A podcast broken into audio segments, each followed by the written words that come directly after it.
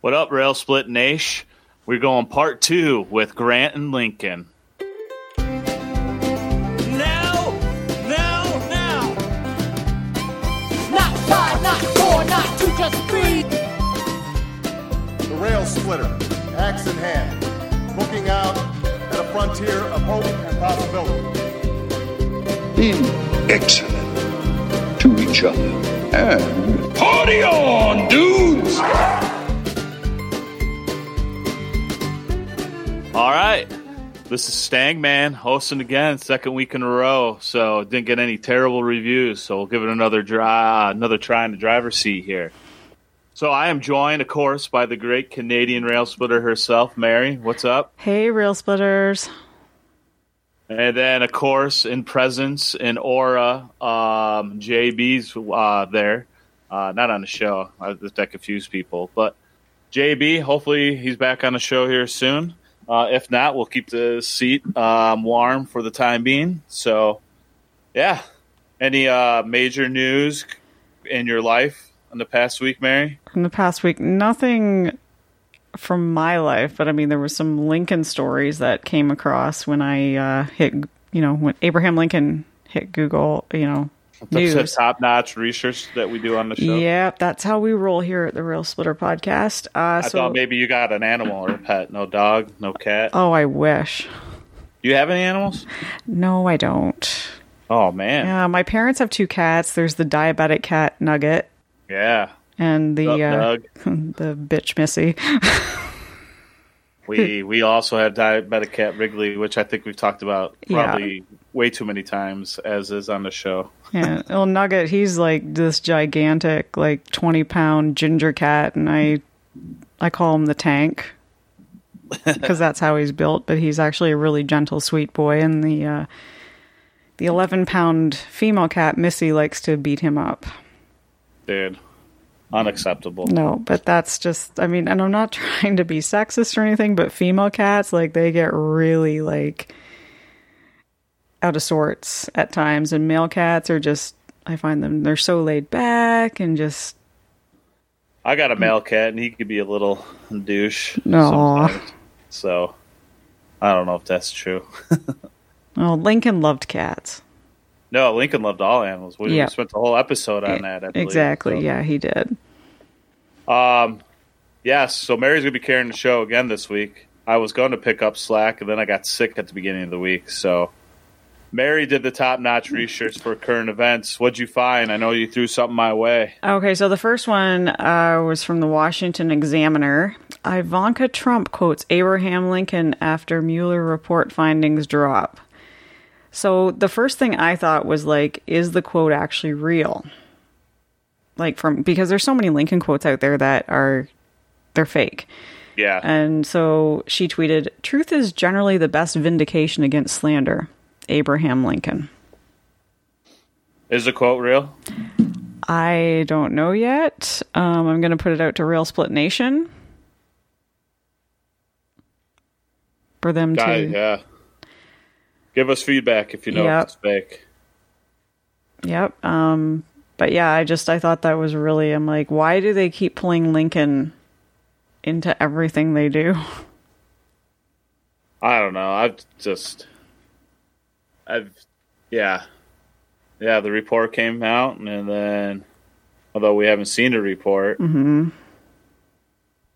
but we've gotten, yeah, I, I, yeah, I don't even know. I'm trying to debate. Do I really want to go down this hole of my anger towards American politics or not? I know Um, it was. but uh, I don't know. The Trumps annoy me. I think everybody knows that. oh, we are willing uh, to share Justin with you. Well, Trudeau though, he's got himself in some trouble. Though. Oh, I yeah, I know. Is he out of that, or is that still going on? It's kind of died down a little bit, which I watched a political show about it a few weeks ago. They said that the one um the one analyst that I like to watch, she's from Quebec, and she said this is going to die down in the next week and sure enough it did. Um we're in a we are in an election year, so we'll see how that goes for him. I I'm not quite ready to let him go yet. I know he's had his kind of like there's been a bit of like scandal here and there, but it's nothing compared to what's happened in the past and what's I'm not meaning to like put your country down, but what's happening south of us right Right. now. No, that's fair game. Uh, You know, he's uh he's what we've needed for quite a while in the country. So, I mean, I don't agree with what happened in the latest scandal, but it's just it's I'll have to see how it all unfolds before I make my final opinion on it. I mean, to be honest, Ivanka's uh, tweet is just kind of a standard political move that gets played. You know, Oh, yeah. whenever you could try to tie in a famous, well-regarded politician. So it's definitely not the most egregious thing that they've done in regards to history Yeah. and misinterpreting. So it could be a Lincoln quote. I'm not 100 percent sure myself. So Yeah. if you know, please let us know. Um, but even if it is, you know, not the worst thing that they've done, and it's kind of just politics. But Yeah. They've definitely have been abusers of rewriting history and cherry picking history, which we've covered before, which has become very frustrating. Um, and they've done that and really have helped cloud uh, what is real and what isn't. Um, and they continue to do it, and I think they do it purposely to move their agenda. So Oh, I'll keep it at that, just so we don't get a bunch of angry tweets. and then, um, I guess I'll have to take the brunt of them this time. I mean, we do have good Lincoln news to report tonight, and that is uh, in Elmhurst. Um, it is Elmhurst City, El- Elmhurst Hi- History Museum. Um, this Sunday at two o'clock, there's going to be a Lincoln versus Douglas debate happening. And the guy playing Lincoln is uh, he's a gentleman named George Buss. He's very nice man. I've met I met him in Gettysburg. I got to see him deliver the Gettysburg Address this past November, and it was amazing. And he is debating with. I'm trying to find the guy. Yeah, this is the type of this is type of re- research we do here. Tim Connors is uh, Douglas, and the two of them face off quite regularly as Lincoln and Douglas in these debates, and they're apparently quite good at it. Um, I would love to go see them sometime, but that is happening uh, 2 p.m. this Sunday at the Elmhurst History Museum. yeah, that's. I'm not too far away from there. Um, I might try to make it out. No promises, Rail Splitter Nation. I'm way behind on pacing for my class, which I was supposed to do this spring break, and I have not gotten there. Um, the good news is, it sounds like they do it often. So I definitely need to get out to one of these, um, if not this Sunday. So Yep, I think they they usually do them around the anniversary of the debates as well. So I think those start in like was it August? Um, and I think they've done one in Freeport, which is even closer to me. And I know I think uh, Buss is from Freeport, he is, yeah. so definitely I we need to make it out. Definitely me and Jeremy, and then heck, maybe that's a road trip for you. Yeah, I was like looking at how long it takes me to get to you guys. It's like seven hours, which is nothing for me to drive. So Yeah, I don't think that's bad either. No. um, although it wouldn't be me driving. maybe we go to Canada though. hey, there you go. There's no Lincoln Yeah. sites here though. I gotta get my passport though renewed. Yeah, you can't get into the country without one. Can I just like cross? There's no wall in Canada. You can just apologize for not having one, and we'll we'll let you. All right, I'm sorry, I don't have a passport. anyway, those are our two uh, news stories tonight, which is not much happening in the Lincoln world, but at Yeah, least I one was like no, at least one was positive, you know. So if you're in the area of Elmhurst, uh, try and get out that that debate and uh, just go up and introduce yourself to um, Mr. George Buss because he's a very approachable, nice gentleman, and he Yeah, I've never seen him perform, um, but I hear he's outstanding. so- Oh, he like I met him as just when he was just George. Um, the Saturday I was in Gettysburg, and I got to hang out with him for a few minutes. And then the next day, the Sunday, like I walk in, or no, Sunday I met him, and then the Monday was the dedication when he delivered the Gettysburg Address, and I walked into the cemetery. And I was like, "There's Mr. Lincoln," you know, That's and awesome. yeah, it was it was really awesome. The funniest part was when he came around and shook our hands because we were sitting like in kind of the quote unquote the VIP section, and he gave us hand warmers because it was a cold Like- day. That's actually something Lincoln did. I believe that's historically. I know it's totally historically accurate. We were we were actually laughing about that with him. But anyway, uh, time to get on to Grant. Yeah. So last week we kind of went through his childhood, kind of his upbringing through West Point, um, kind of some of the, I don't know if we call them failures, but the mild setbacks that he had, and kind of just how fate played its hand. Uh, with the Civil War, he ends up taking command. We ran through Fort Henry and Fort Donelson, um, and then kind of followed him down to Mississippi to Vicksburg is kind of where we're at. So, um, and that's kind of where he really puts his name on the map. At a, well, I guess he did get his name out there for Henry Donelson. You know, that's where the unconditional surrender comes from. But this is really maybe his greatest individual victory as far as the war goes. Um, in my personal opinion, from a military logistics strat, uh, standpoint, it was definitely more impactful than Gettysburg. I So, I completely agree with that. Um, I think the only reason Gettysburg, um, well, I shouldn't say the only reason. I mean, Gettysburg is is nearly as important, but the reason it gets so much more, I think it's so much more well known, is its vicinity to Washington. And at that time, with the way technology was, which is not the technology we have today, like news traveled a lot quicker. So they're going to hear about Gettysburg before they hear about Vicksburg. No, yeah, and I agree. And I think if it went the Confederates' way, I think Gettysburg, from a moral standpoint, would have been more demoralizing for the North. So I agree. Yeah. I, I do understand that. But Vicksburg, I mean, basically cuts the Confederacy in half. They lose access to um, all that food and resources out in Texas, and um, as well as control the Mississippi. So Yeah. I know you, Vicksburg is not. Vicksburg's tough, I find. And I don't know what you think because most battles that we talk about Civil War, it's like two, three days. It plays out. Vicksburg was a much longer struggle. It was like part of siege. Um, there was many failed attempts. Um, so I'll kind of turn over the reins to you. Um, see where you want to pick up with this. Okay, so the first thing I want to say though is that it's fitting we the day we are recording, March 28th, is the anniversary of when Lincoln, Grant, Sherman, and Admiral Porter met on the River Queen. That's pretty awesome. Yeah, so I thought that was pretty cool that we're recording. So I just want to mention that right off in case I forgot to. Although I'm I think we'll mention it later in this episode again too, but yeah, just fitting that that anniversary is happening today as we're recording. Um but yeah, Vicksburg is like this it's a really complicated battle and sometimes I wonder if that's why it's not you know, if people kind of are like, "Oh, that's really a long time." Like it starts in late November of 1862 and July 4th, 1863 it finally ends and it ends in a siege. And Lincoln said about Vicksburg that Vicksburg is the key, and Grant knew this too. So he and Lincoln are on the exact same page with how important Vicksburg is. And I think that's why Grant put forth the effort he did.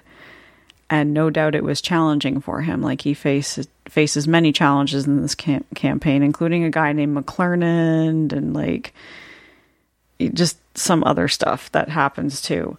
Um, so basically, if you have the Mississippi, the Confederacy is split in two. It's just like we saw with Fort Henry and Fort Donelson's. You know, they take the Cumberland and the Tennessee River with those forts.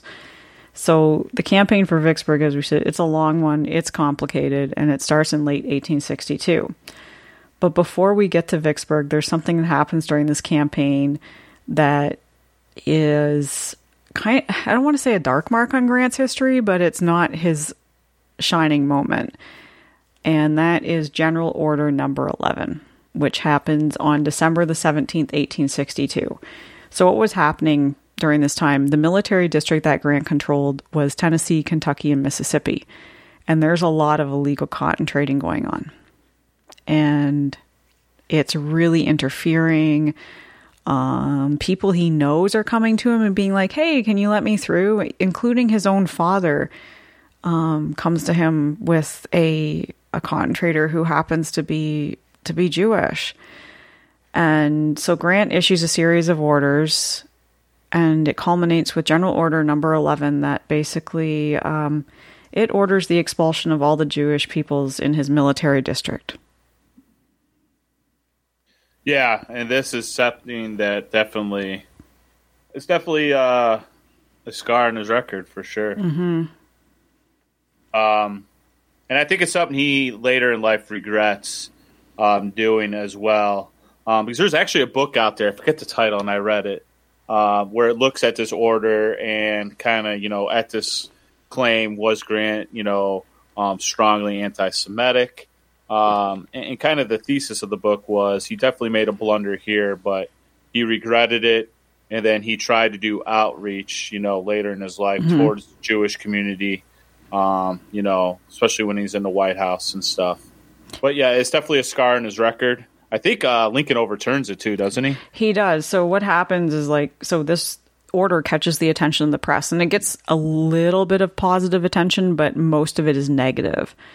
And um, one of the um, there was a gentleman named Cesar J. Kaskel. He's from uh, Kentucky. He's expelled um, from where he lives, and he sends a telegram to Lincoln stating that this is the grossest violation of the Constitution and our rights as good citizens under it. And he asks that Lincoln bring this to his immediate attention.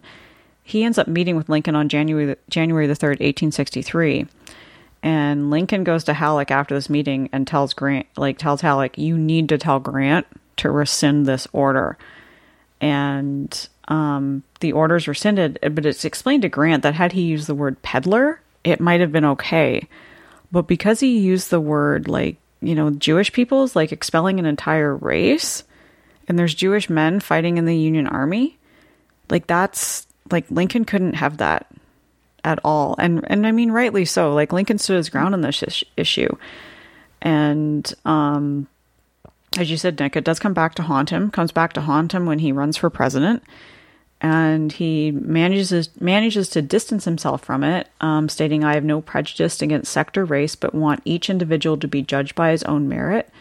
And Grant, in that election, ends up taking the majority of the Jewish vote, and he, as we know, he wins the election. Um, he's also the first American president to attend, you know, to go to a synagogue and have a like a, apparently there was a new synagogue that opened and he was there for the dedication he stayed for the service there and i think grant was genuinely sorry for what he did. And like lincoln he made a mistake and he learned from it. And lincoln made a few mistakes along the way in his career too. You know the one time that he was debating with that one guy and lincoln made it personal and made the guy cry. Like lincoln never did that again.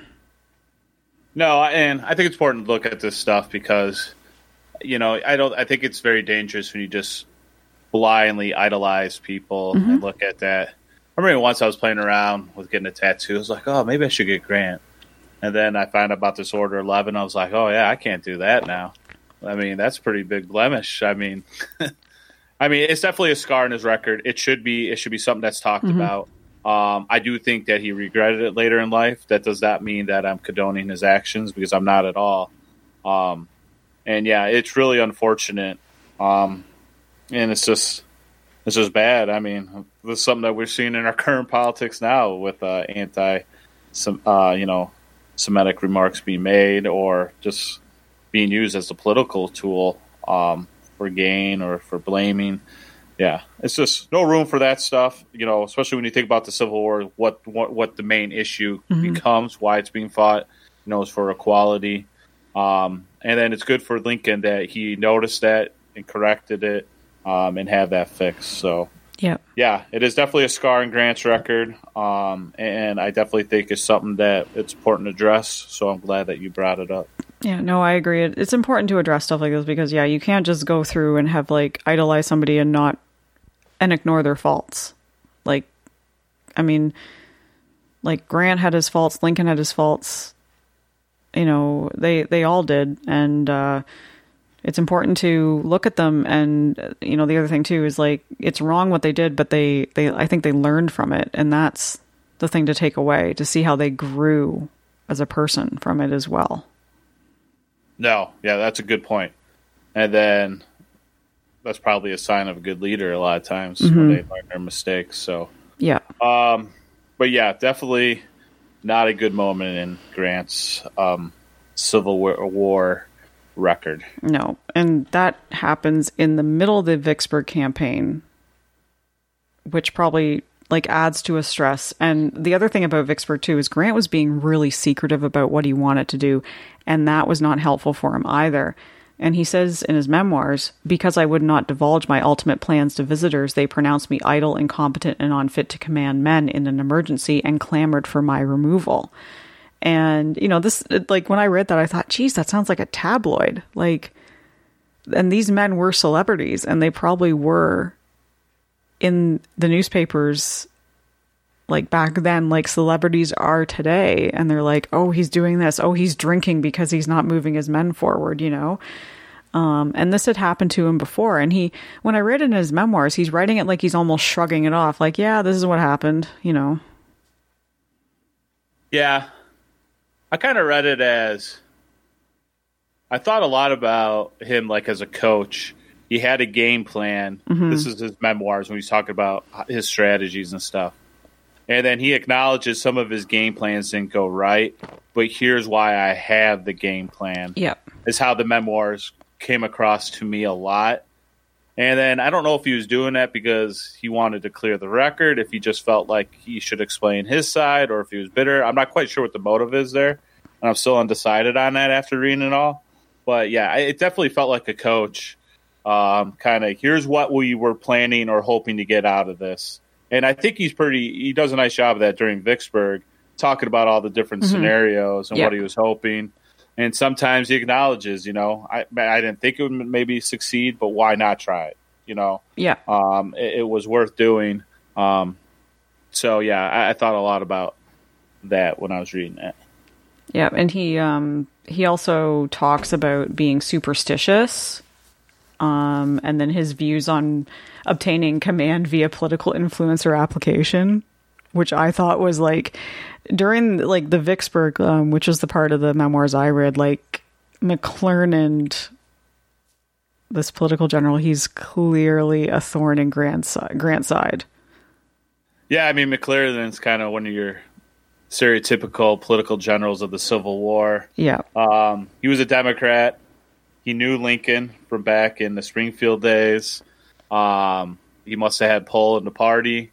Lincoln had to put Democrats in some of these positions. He probably liked them, um, which means Grant had to suffer with them. Yeah, but McClernand gets relieved of his command on June 18th, 1863, after publishing an order without permission. Yeah.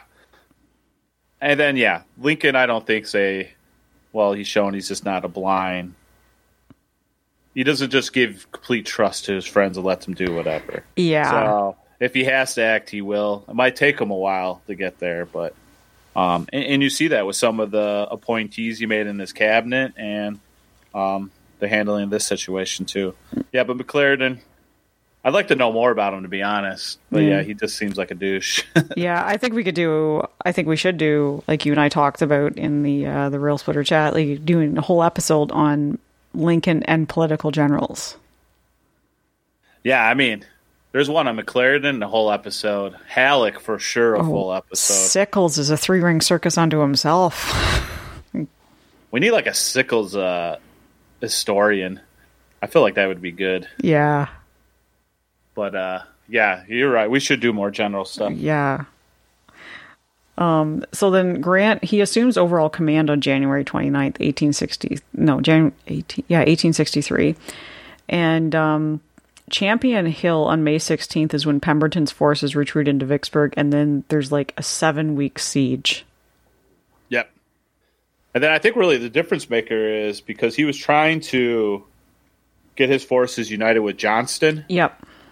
But then the Battle of Jackson, when Sherman, your boy Sherman, Yep. goes there and he screws everything up, and that was pretty much the end of it. Yeah, he does.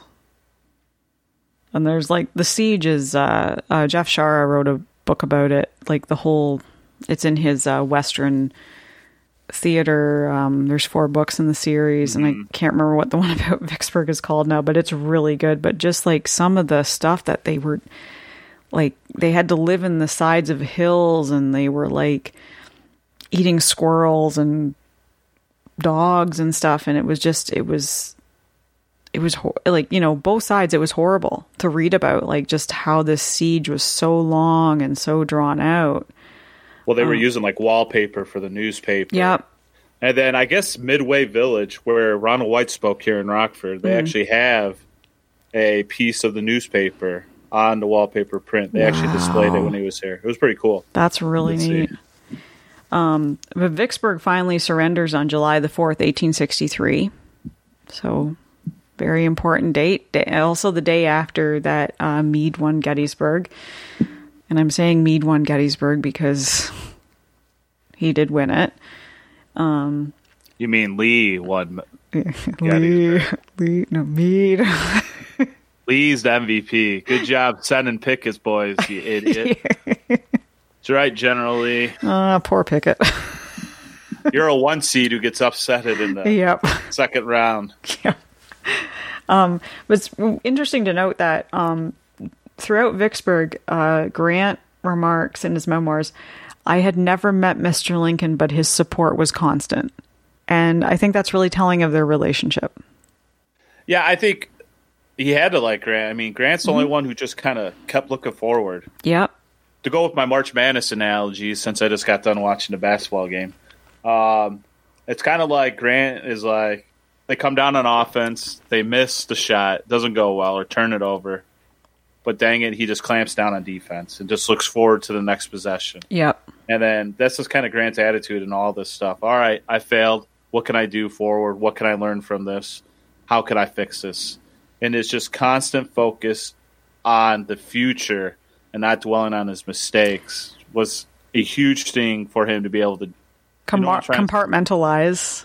like even with like the loss of life and still be able to move on and go forward. I mean, it's really remarkable. So Yeah, and and he's the one general that's doing what Lincoln wants. Exactly. He and he's got generals under him that are doing the same thing. Like Sherman's doing the same thing. He's listening to Grant and he's going forward because the one thing Sherman doesn't want is what Grant has, which is complete command over everybody. Sherman will just be like, "You want me to go here? Okay. I will get there." And that's a huge difference between the Eastern Theater and the Western Theater, I think, is, you know, the attitude of who was in command. Like, I mean, Meade was an amazing, like, I still think Meade was amazing in his own right, but the way Grant goes forward and just like is like he just pl- kind of plows through, and um, like the the letter that Lincoln writes to Grant after the victory at Vicksburg, um, Lincoln said, "I do not remember that you and I ever met personally. I write that this now as a grateful acknowledgement for the almost inestimable service you have done for the country." And Lincoln also in this letter acknowledges that he feared Grant's plan would not would not work, but he closes the letter with I feared it was a mistake. I now wish to make personal acknowledgement that you were right and I was wrong. Yeah, and then I think that just shows the faith that he had in him. Yeah. And it's got to be from that moment forward where his trust had to. Ju- He's the first general not to let him down. Yeah, and and this is like the exact opposite to the letter that he wrote Meade, which he never he never sent to Meade. But it was basically, uh, I'm not angry, George. I'm just disappointed.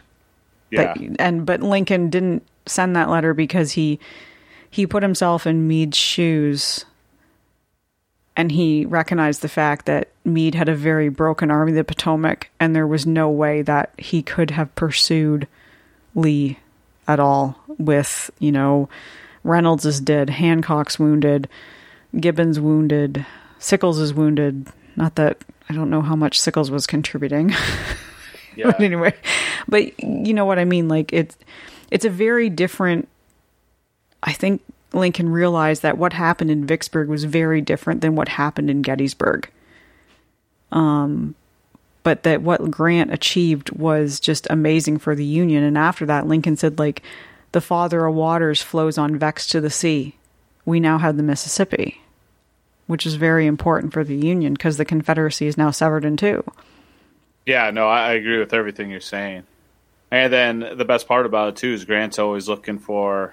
I mean, because Grant wanted to be take initiative after that. It doesn't end up happening, but he wanted to take initiative. yep Whereas you see a lot of the other generals, especially out in the east, a victory would happen, then it's like ah, a pause, rest, collect. yeah what do i do what do i do now Instead of keeping the pressure on, mm-hmm. and then Sherman and Grant both had the same philosophy or the same vision of how this war should be fought yep and it coincided with Lincoln. I don't know if Lincoln thought it should be fought that way. I think it was more of a political necessity Yeah. that he needed it fought that way for political reasons. Um, but yeah, Grant and Sherman. He, I think this is the point. I think he's starting to realize these are my guys. Yeah. They're going to get this done. Yeah, and I think he and I mean Grant makes a remark around Vicksburg. He's he said something like, "I didn't realize at the time, but we were foraging off the land, and I didn't realize how much that was going to work." Like he almost foreshadows what Sherman is going to do in Atlanta and what uh, Sheridan is going to do in the Shenandoah Valley. Yeah, no, I thought that too. You could see that whole March to the Sea developing in his autobiography. Yeah, On how he's starting to realize, and really it's Sherman that takes a leap of faith in it all. yep, Um, but yeah, you start to see how that starts to form yeah. as this is what we need to do. Yeah, and then at the right after Vicksburg, Stanton um, he does suggest that Grant come back and assume command of the army Army of the Potomac, but Grant says no, stating that he knew the resources and the geography of the West much better, and he didn't want to upset the chain of command in the East. Um, but Grant does get, you know, he does go to Chattanooga um, after Chickamauga, which was a Union defeat. And he goes there because the union is under siege. Like they're surrounded. I mean i say this like i mean chattanooga like you've got a confederate commander bragg who in his past um has managed to asshole. yeah and he managed to argue with himself Yeah. at one point he was arguing with himself. And somebody called like said bragg you've managed to argue with everybody including yourself and you have rosecrans on the union side. Who lincoln said was confused and stunned like a duck hit on the head. So they send grant in and by november 25th 1863 they've managed to take back like they've already got chattanooga but they take missionary ridge which is where uh, general Cleburne has been camped out on and hooker takes lookout mountain. And um, it was actually general thomas who had to take missionary ridge because sherman failed to take it. That was one battle that he lost. Um, and the victory and ahead. who would ever thought Thomas would get an offensive victory over Sherman as well? i know Thomas liked to sit on his ass. exactly but i think grant was like go because sherman made a huge error Yeah. Um, So the victory gives the Union control over Tennessee as well as leads the way to securing Georgia. And when I was at um, when I was in Chattanooga last year, I was out of all things a winery. Surprise, surprise for the Rail Splitters who know me well enough. Um, and I was talking to um, I should say like the guy that was serving us the samples and stuff, and I was telling him he was from he happened to be from Ohio, and he said, "Who's your favorite general?" And I said, "Sherman." And he was like, "Oh, that's cool." And he's like, "The march started here." And that's where they consider and the winery's located actually in Ringgold, Georgia. And that's where um, they consider the march to have started. So that's where the march to the sea started. And it's also after this victory that Grant is given an enormous thoroughbred horse named Cincinnati, which will become one of his, one of his famous horses or his favorite horses, and Cincinnati will make an appearance again in a little while. Cincinnati's a stud.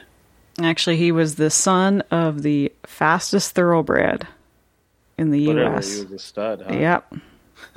His father's name was Lexington, and he was the fastest thoroughbred in the U.S. at the time. Oh shit. Um. Yeah, I mean Grant. When you start looking now at his record, you got Fort Henry, Fort Donelson, Shiloh, Vicksburg, Yeah. Chattanooga. I mean, that's quite the resume, especially on the Union side at this point. That's pretty much the only one with a resume. Yeah, exactly. And it's at that point. Um, so March 2nd, 1864, Grant is promoted to lieutenant general. And this means he has command of all the Union armies and he only has to answer to Lincoln. And that shows a huge change in how not only Lincoln, but the administration is thinking. Um, because it wasn't that long before, it was in June of 1863 that General John Reynolds went to meet with Lincoln and was offered command of the Army of the Potomac. And Reynolds said, Will you give me complete control and not, you know, mess around? And Lincoln said, No, I I won't. And Reynolds said, Then I don't want it. and now Lincoln is finally, you know, giving basically nearly complete control to Grant, and um, like I think that also just shows the relate the different relationship that Lincoln and Grant had. That there's this trust, there's friendship, and there's like kind of this mutual. It's probably an unspoken understanding in each other. And I think that shows how it's a friendship has formed between the two of them before they even meet. And I think that's the basis of why their relationship was the way it was. Yeah, I, I agree with that. I mean, the trust that that shows, and bringing up the fact that he wasn't going to give that to Reynolds, really shows that too. Just a difference in thought here. And then at the same time, Grant's not one who's out there like McClellan had all that extra bullshit going on. Um, you know, he would send stuff back to Lincoln, you know, the correspondence. But Grant is really a minimalist when it came to correspondence and stuff. He's not going to send this bullshit stuff there. He's not going to doubt himself, which he had some of the other generals doing. Um, he's a guy who believed in his vision and his abilities. Um, wasn't going to, you know, bullshit around. Lincoln, as we talked about this, you know, I, I, like to think, being that I'm a Midwesterner, maybe that's the Grant and Lincoln Midwestern. And just they're just down to earth. They're not going to try to play politics. This has got to get done. This is how I'm going to do it. Lincoln believed in him, especially after Vicksburg, I think, and put all the put all his marbles in that basket, and it paid off. Yeah. I don't really know if that's a saying, but um, we'll go with it. It though. is now. It's a saying now. marbles in a basket. I believe that became big in the Civil War Yep. when they were in camp for leisure time. That's not true at all. Nick is making up history. Fake news. um, but so March 8th, 1864, Grant and Lincoln meet for the first time. And so uh, the other thing that I noticed was like, I realized like Lincoln had met McClellan, he'd met Burnside, he'd met Hooker, he'd met Meade. But here he's never met Grant and he's given him the posi- like command lieutenant general over like all the armies. And I I think that's really like again goes back to showing how much he trusted Grant, um, and just that they're on the same way as how they're thinking that the war needs to go now. And so there was a welcoming committee that had been arranged for Grant, um, but the arrangements fell through, and so he arrived in Washington, and like no one was there to greet him. So he and his son Fred went to the Will- Willard Hotel. Grant is in this travel stained duster, which um, Nick, as you said like last week, like you wouldn't recognize him as a general because he didn't dress like one. He's not. the clerk didn't even recognize him, or the No. receptionist at the hotel. And then once he handed over his paperwork, he realized it was Grant and changed his room for him. Yep. Yeah, he had No. Grant staying at the top floor, which at that time was not a luxury because you had to Yeah. lug all your shit upstairs. Um, and then Grant goes to dinner, and by that point, you know, the rumor mill around Washington's going on, and he gets recognized, and someone rose from a table and stated three cheers for General Grant. So of course Grant's got to like stand up, bow, and sit back down, and he left to a standing ovation. And then he goes to meet Lincoln at the White House. And uh, Grant said in his memoirs, like, I knew him well and favorably from accounts given by officers under me. So Grant already, I think, has a pretty good opinion of Lincoln. And so Grant gets there, and Lincoln says, Why, here is General Grant. Well, this is a great pleasure, I assure you. So he meets Lincoln, he meets Mary Lincoln as well. And uh, one reporter said, like, Grant blushed like a schoolgirl. Um, I don't know, like, Nick, do you think Grant was a bit of an introvert? yeah, I do. Yeah. Based on it's kind of based on his autobiography. He doesn't really give you much as far as his emotions on stuff. It was very battle. Like it's great if you're looking at the wars and how he attacked each battle. But like as far as like what motivated him or what drove him from an emotional standpoint, you don't really get that out of that. Um, yeah, so I think he was kind of an introvert. Um, I don't think anybody probably really knew him that well outside of Julia um, and maybe Sherman. Yeah. I don't even think Sherman maybe knew him that well, to be honest. Um, I think he was a guy who was easy to get along with, but I think it was hard to have a close, intimate relationship with Grant. Yeah, I I would agree with that. Like this, and then you know, I can't. I mean, I'm somebody who I'm introverted, and like when I'm in social situations, I'm not I'm not good until I'm comfortable and get to know people a little bit. But I can't imagine being Grant and having Seward come over to me and be like, "Here, stand on this couch." Yeah. And he didn't seem like a guy for all that pompous and circumstance stuff. You know what I mean? He was just kind of a down to earth guy and didn't care for all that bullshit. At least that's what I like. I don't know what to buy. You've read more biographies on Grant than I have. I don't know if he became close with anybody in his cabinet down the road. Um, I think he was like he and Sherman were very, very close. They were close. Like they were, like they were best friends up until Grant was president, and then Grant did something to Sherman, like not with malice or anything like that, but just doing somebody else a f- favor that really hurt Sherman, and their relationship was not the same after that. But the two of them had like the utmost respect and trust for each other, and I think he and I think he was fairly close. And I don't, I think him and Raw, like Grant and Rawlins were close too. Like they knew each other fairly well, but I think you know, between Julia Sherman and Rawlins, that was about it for who got into that kind of inner circle with with Grant. He seems like a guy like to do a modern day analogy. Like it's a Sunday, you're good enough. Hey, I'm gonna come over for the Bears game. You Yeah. go over there, you share a couple beers, you kind of talk football, house stuff, but you never really get into like, you know, maybe real political, philosophical issues or like, you know, stuff like that. Just on the surface stuff. Yep. That's how I view it as. Yeah, that's how I And see then- him too. Yeah. But if he's with somebody like, you know, Julia Sherman or Rawlins, he's probably a little bit more like open to talking about certain things and, you know, just because there's that level of trust there. And, mm-hmm. you know, the way one reporter described what was happening said it was the only real mob I ever saw in the White House. People were caught up and whirled in the torrent which swept through the Great East Room. For once, at least, the President of the United States was not the chief figure of the picture. The little, scared looking man who stood on the crimson colored sofa was the idol of the hour. I'm sure Grant was mortified and just wanted to get on with, with business, right? Like, Yeah. Well, I think the cool part about all that is Grant didn't want the spotlight. And I'm sure Lincoln did not mind him having the spotlight. yes. Which I think shows why they work so well together. Mm-hmm. Because Lincoln was not, at least I don't believe Lincoln was somebody to get jealous No. when somebody of Grant's stature came into a situation and kind of hogged that. I wouldn't even say hog that, but got that spotlight. Because I think Lincoln understood that. Yep. All right, so we are. He's now in command. Yep. And Now he's out east. Yep. So he decided to move out east. And that's, again, like I mentioned in the last episode, that does not mean Meade was fired. Meade kept his command of the Army of the Potomac. Sherman moves up into what Grant's command was. So he's commanding forces in the west. And we all know what he goes and does. Um, so, And me, and real quick, Yeah. Grant spends a lot of time in autobiography giving Meade his recognition, Mm-hmm. uh, especially towards the end, the second half of the autobiography.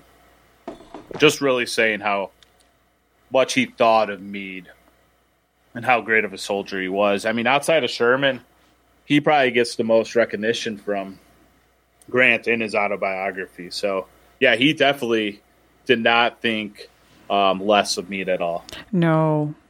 And and rightly so. Like he was right there with Meade through you know, uh, Grant is with them for the Overland campaign and the Siege of Petersburg. So you have the Wilderness in 1864, which is a three day battle. There's many Union casualties. Grant takes the fault for that. Like it's Grant who um, ends up, I think it's after Cold Harbor, he gets called Grant the Butcher. So even though Meade is the one that is commanding the the army army of the Potomac, Grant is taking the blame for it. Um, and it's at Cold Harbor where warfare begins to change a little bit, and I'm sure you saw this too, Nick. They're into trench warfare now. Yeah, that's something a lot of people don't realize is the Civil War the advantage laid on the defensive with the new changes in technology, and it just took them forever to realize that and to start changing their tactics. You saw some of it in like Corinth after Yep. or Corinth or whatever they call it down south. Um, after Shiloh, but yeah, Lee realizes he's running out. I still think if the Confederacy just played a defensive strategy from the get go, and they, I mean, they probably could have maybe have held out to the point where the North just gave up. Um, but yeah, it basically comes in this. It becomes a game of Grant trying to outmaneuver Lee to get to Richmond, to get between Lee and Richmond, um, and really cause a problem. And, and that's what it becomes. And every move Grant makes is revolved around that idea. Keep trying to push that one flank um, to get between them, and Lee's adjusting there. Yeah. And yeah, to the point where you get to Petersburg, and that's basically that's basically World War One right there. Yep, it's it's a siege. Um, Petersburg is June 9th until March June 9th, 1864 until March 25th, 1865. And that's where the Battle of the Crater happened on July 30th, 1864. And that was a horrific thing that happened. Um, you can still visit that battlefield and see what's left of that crater, and you can see the trenches and all that. And I've seen, I have not been there yet, but you know, it, it does remind me of the trenches, you know, from World War One that, you know, you can see that beginning there. Mm-hmm. With Well, it. heck, you could even see some of the trenches still in Fredericksburg that were being dug. So yeah, I think a lot of people just don't realize that trench warfare really kind of started in Civil War. Mm-hmm. No, and it's um so it's at during the siege of Petersburg that Lincoln actually visits Grant mm. Um at City at City Point and he's there for 16 days. Um there's a really excellent book about it. I've mentioned it a few times on the show called 16 Days written by Noah Andre Trudeau, who's a wonderful author. And he details every single day. Each chapter is a different day and he breaks it down and it's a wonderful account. Um, so Grant writes to Lincoln on March 20th, 1865 and says, "Can you not visit City Point for a day or two? I would like very much to see you and I think the rest would I think the rest would do you good." Lincoln responds, "Your kind invitation is received. Had already thought of going immediately after the next rain. Will go sooner if any reason for it. Mrs. L and a few others will probably accompany me. Will notify you of the exact time." So he's going to go visit Grant basically at the front of the war. And uh, Trudeau, in the book that I just mentioned, said that Lincoln accepted this invitation for a number of different reasons. Um, basically, to make sure that he and Grant were on the same page regarding the end of the war, um, to honor the soldiers and sailors for their service and sacrifice, and also to clear his mind because he's been, like Lincoln, I can't imagine the pressure he's been under, and he probably just wants to get away from DC and just you know, even though he's at the front of the war, he can just get away from the everyday and do something different. Yeah, and I think he knows he doesn't have to deal with some. I don't think he would have done this if it was McClellan because he wouldn't have wanted to deal with his bullshit. Um, Oh my so god. I think he realizes he goes down there. Grant's going to continue doing what Grant does, and I won't have to deal with their nonsense. So, Yeah. And he and Grant don't spend as much time together, I think, as people would No. have thought. Um, you know, Lincoln's kind of doing his own thing. Um, so Lincoln's there when Petersburg and Richmond fall. Um, as we know, Lincoln actually goes and walks through Richmond. Um, and actually, Grant's horse Cincinnati makes another appearance here. Um, Grant stated that Lincoln was a fine horseman and rode my horse Cincinnati every day that he was in City Point. So anytime that he and Grant were together, Lincoln was on Grant's horse, and Grant didn't really let anybody else ride that horse. And the one scene from the movie Lincoln, which I'm sure all of our listeners have seen, um, where Lincoln is riding through and looking at the soldiers after the, I think it's the siege of Petersburg. Um, he is uh, on Link- on Grant's horse Cincinnati in that scene and that's actually one of my my favorite scenes from that movie. It's very very powerful and moving to see him right there at the front. This is also the famous picture comes out of this, right? With him and Grant Yep. chilling, kind of seated across from each other. Yeah. I don't know, but side to side, but there's some space in there. Yep. And then also, I think this is where the Confederates come up, right? Mm-hmm. Stephens, yeah. Grant also likes Stephens. Yeah. Lincoln, Lincoln also had like Stephens. it, what is it, Alexander Stephens, right? Yes. Yeah, because in yeah in the movie, Lincoln looks at him and says like, "The war's over, Alex," or something like that. Yeah. And there's Or- a great quote in there. He's like wearing a super oversized quote. Yeah. Uh, quote. I forget what the quote is though. And, but Grant puts it in his memoirs where like Lincoln said something like, "Oh, like half the man came out of the shell," something like that. I'm paraphrasing, um, but it was pretty funny. Yeah, because yeah, they both thought highly of him. I don't. I know like such a weak. there was a discussion about that on Twitter a few weeks ago between um, Lincoln belongs to the ages Dr. Stacy and myself about it like why Lincoln? Yeah, Grant's right there though too. I don't know if you've gotten that part in the memoirs, but yeah. not not yet, but yeah, that's um yeah, it's really I don't know what kind of their mindset was back then. I guess it's different for us looking at it today from a different perspective, but you know, it's like, oh, And a guy who plays him in Lincoln too plays like a good weasel. oh, yeah. guy too. So maybe that's, but yeah. Well, and he said a lot of terrible things. So yeah, he. I don't understand why he was well liked. neither I I don't either um at all. Um, so the other thing that happens is what I mentioned at the beginning of the episode is um, on uh, March 28th, 1865, four gentlemen meet on the River Queen. And that's Lincoln, Grant, Sherman, and Porter. And there's a famous painting by Healy, which um, I actually have a t shirt with that on it, which I wore today. I posted a photo of it. I usually wear it on the anniversary of it. So there's no transcript of what was said in this meeting, but apparently Grant spoke first, updating Lincoln as to what the troops' movements were. And then Sherman told Lincoln what was going on in North Carolina. Although, if you look at the painting, Sherman looks like he's dominating the conversation. And I did a little bit of research about the painting, and the one person the artist interviewed for it was Sherman. So I found that interesting, like to know, like Sherman's body language in the painting is one that he seems to be dominating the the conversation. And so Porter, right after the meeting, apparently took some notes down, but he stated that Lincoln said that his views as to what he desired to happen when the war ended were to treat them liberally. We want these people to return to their allegiance and submit to the laws. Therefore, I say give them the most liberal and hon- honorable terms, which is what we saw in that uh, the scene from the Lincoln movie with Grant and Lincoln, where Lincoln said to Grant, "You know, I just kind of want to turn away and hope." You know, I'm paraphrasing, but turn away and hope Jeff Davis runs to England. You know, mm-hmm. and then Lincoln doesn't have to deal with it, and he can get back to piecing the country back together. Yeah, and Grant. Grant also, I think, was along the same lines as Lincoln. Yeah, Um, and you know, when Lincoln passes, I think Grant definitely viewed that Reconstruction would have been handled a lot differently, a lot more effectively than what it was, and that's one of the biggest losses of Lincoln um, losing him so early was that we didn't have his leadership to go through Reconstruction, like probably what was needed. yeah, According, this is according to Grant. yeah. I don't know if I necessarily believe that, but that's according to Grant. Yeah, and Lincoln. So Lincoln stays at City Point, um, but he ends up having to go back to Washington because uh, Seward gets injured injured in a carriage accident. He wants to go check on him. So when he's down there, Mary Lincoln comes down, right? Yes.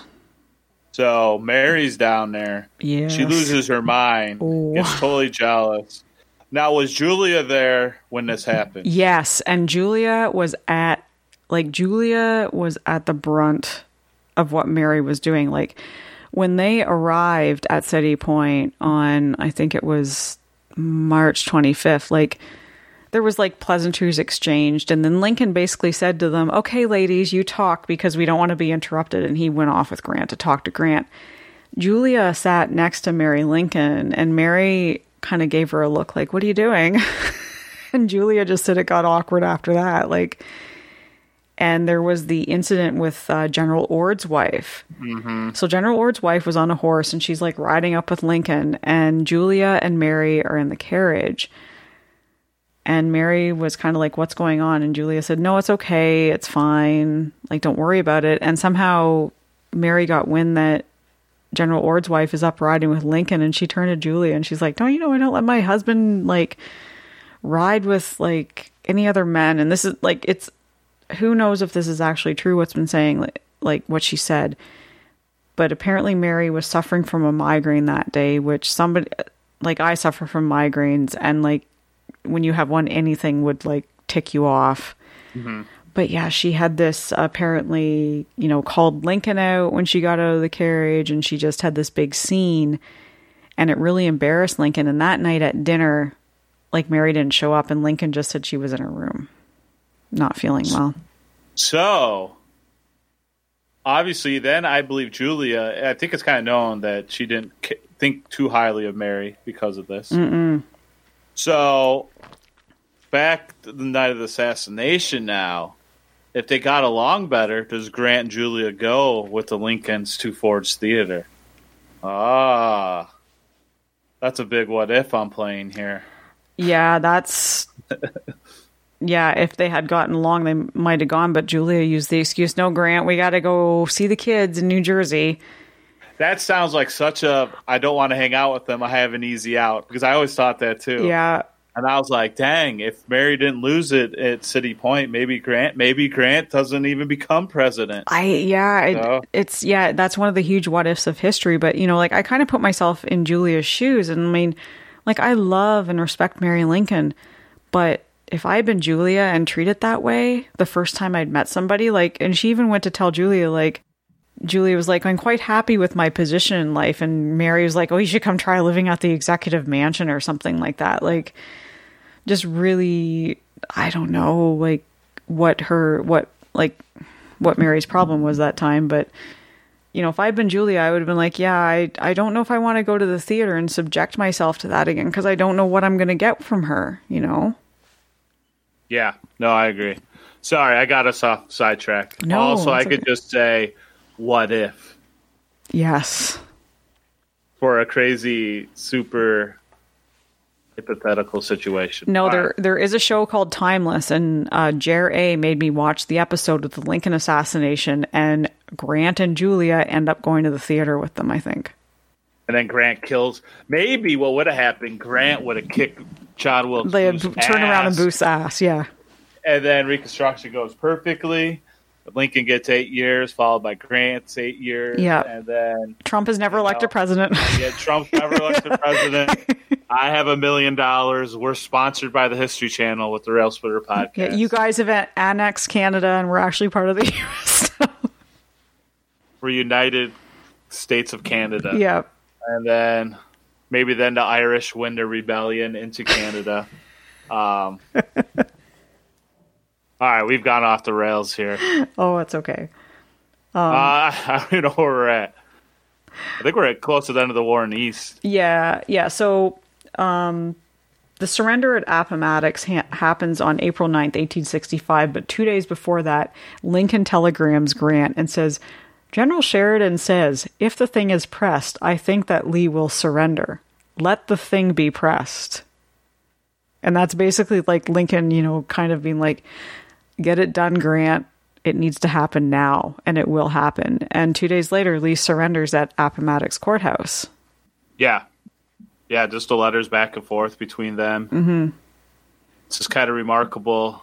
Grant goes in all looking like all dusty and dirty, and Lee's in there, six feet tall, Yeah. handsome as hell.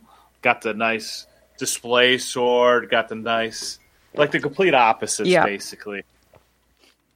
And then Grant talks about going in there very humbled, like, is Lee, he doesn't think Lee even remembers him for the Mexican American War because No. Lee's older than him. Yeah. So, and then Lee held a much higher job. You know, he was on uh, Winfield Scott's staff.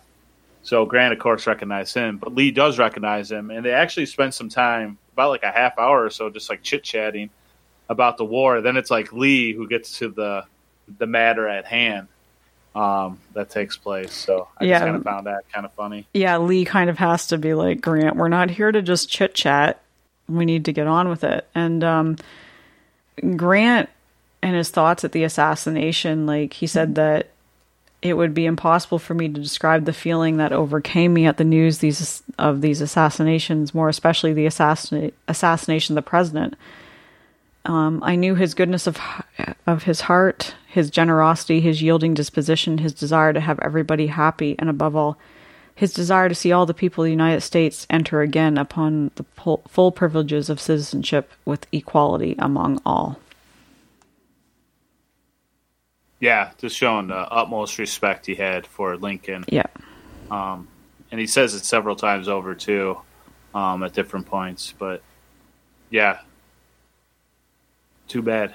Too Yeah. bad. Yeah, Grant said that I believe the South would have been saved from very much of the hardness of the feeling that was engendered by Mr. Johnson's course towards them during the first few months of his administration. Be that as it may, Mr. Lincoln's assassination was particularly unfortunate for the entire nation. Sad ending. Mm-hmm. But their relationship was one of, like, I think, you know, trust, friendship, mutual understanding, and when Grant was made lieutenant general, that was what got the war done. Yeah, I, I it's kind of keep going with sports analogies. It's kind of like two guys who are in the same sports team. In the off season, they go their separate way. They're not like texting each other every day. They were not best friends, um, but they just had mutual respect and they knew what their partnership meant overall to the Union um, and to winning the Civil War. And I think that bond would have forever connected them Yeah. and I think they could always just pick up. I kind of view them as guys that no matter where they were, bumped into each other, they could just pick up in conversation, um, no matter how long it had been since they've seen each other. Um, that's kind of how I feel they got along with each other, um, and, and I kind of like that aspect to it. Yeah, no, I do too. I think they were very close. It didn't matter how long they had been separated, you know, just one of those, hey, how's it going? Friendships. And uh, like not just Lincoln and Grant, but Lincoln, Grant, Sherman had this understanding of how it needed to go and what needed to be done. Yeah, I think all three of them, and you could probably throw Sheridan in there Yeah. too. Um, they realized what it what it was going to take to win the war. Yeah, they did. and they were all willing to carry that burden of doing it because it was not easy. You know, No. when you talk about going through taking away the complete will of somebody else to continue that fight. I mean, yeah. that, that's tough to do. Um, and they were able to do it. And kind of Grant going to bat for Sheridan too. I mean, he wanted him in charge, and they rejected it at first because of his age, um, because they felt he was too young. Um, people at the administration, so just kind of showing how Grant stuck with going to bat for his guys. Yeah. and yeah, he was just I think the general's general. I kind of feel like the ultimate military type guy. Yep, no, he he was for sure and like I mean, he just like he was who they needed at the time and Lincoln recognized that. I think Grant recognized it. Yeah. Well, I don't know. I don't know if he was that egotistical recognize. I I don't think he was. I think it was just like he was he was not the type of person like he said, you know, back around like when he was talking about Vicksburg, he had that huge spiel about like I'm superstitious and I don't believe in applying for anything or asking for it or being appointed, you know, and I think he felt by that point, you know, when he was given the lieutenant generalship, it's not like he wasn't asking for it, and I don't think he felt like he was appointed it be- for political reasons. It was just, you know, another step forward for him to end the war. Yeah. And then too, like you know, you read a lot about Lincoln, and Lincoln always felt like he was destined to do something big. Yeah. And and I don't know if this comes across in the other biographies, but I feel like Grant never had that vision about himself. No. Um, he was just a guy who was put in a circumstance, and he, you know, he rose up to the call, and, and he got the job done, which really is a definition of a hero. Yep. Um, so I agree. Grant is a badass, and he Yep. would probably be the number one overall seed if I was doing a general bracket. He'd be the heads-on favorite to win it all. Yeah, I think Sherman would be for me. I'm biased. I'd probably give Sherman a one seed, Lee a one seed, and then Stonewall Jackson. That'd be my four one seeds. Yeah, I'd have Cleburne in there. Cleburne's a little bit better than Jackson. But you got to go based on the overall, based on their overall recognition by most people right now. Yes. So I'm not disagreeing with you. No. So Cleburne could upset a Jackson. Oh, he could. around. Yeah, if people knew more about Cleburne, he But like Cleburne's only going to get like a four or a five. I know. if even that. So, I know because nobody knows anything about Cleburne. like, what would you rate McClellan? You'd have to give him like a four, like a four seed, wouldn't you? Or Does he have to be in there? Yeah. Dude, here's a story to get uh I wanted to pick Buffalo in my bracket because I thought they were going to win.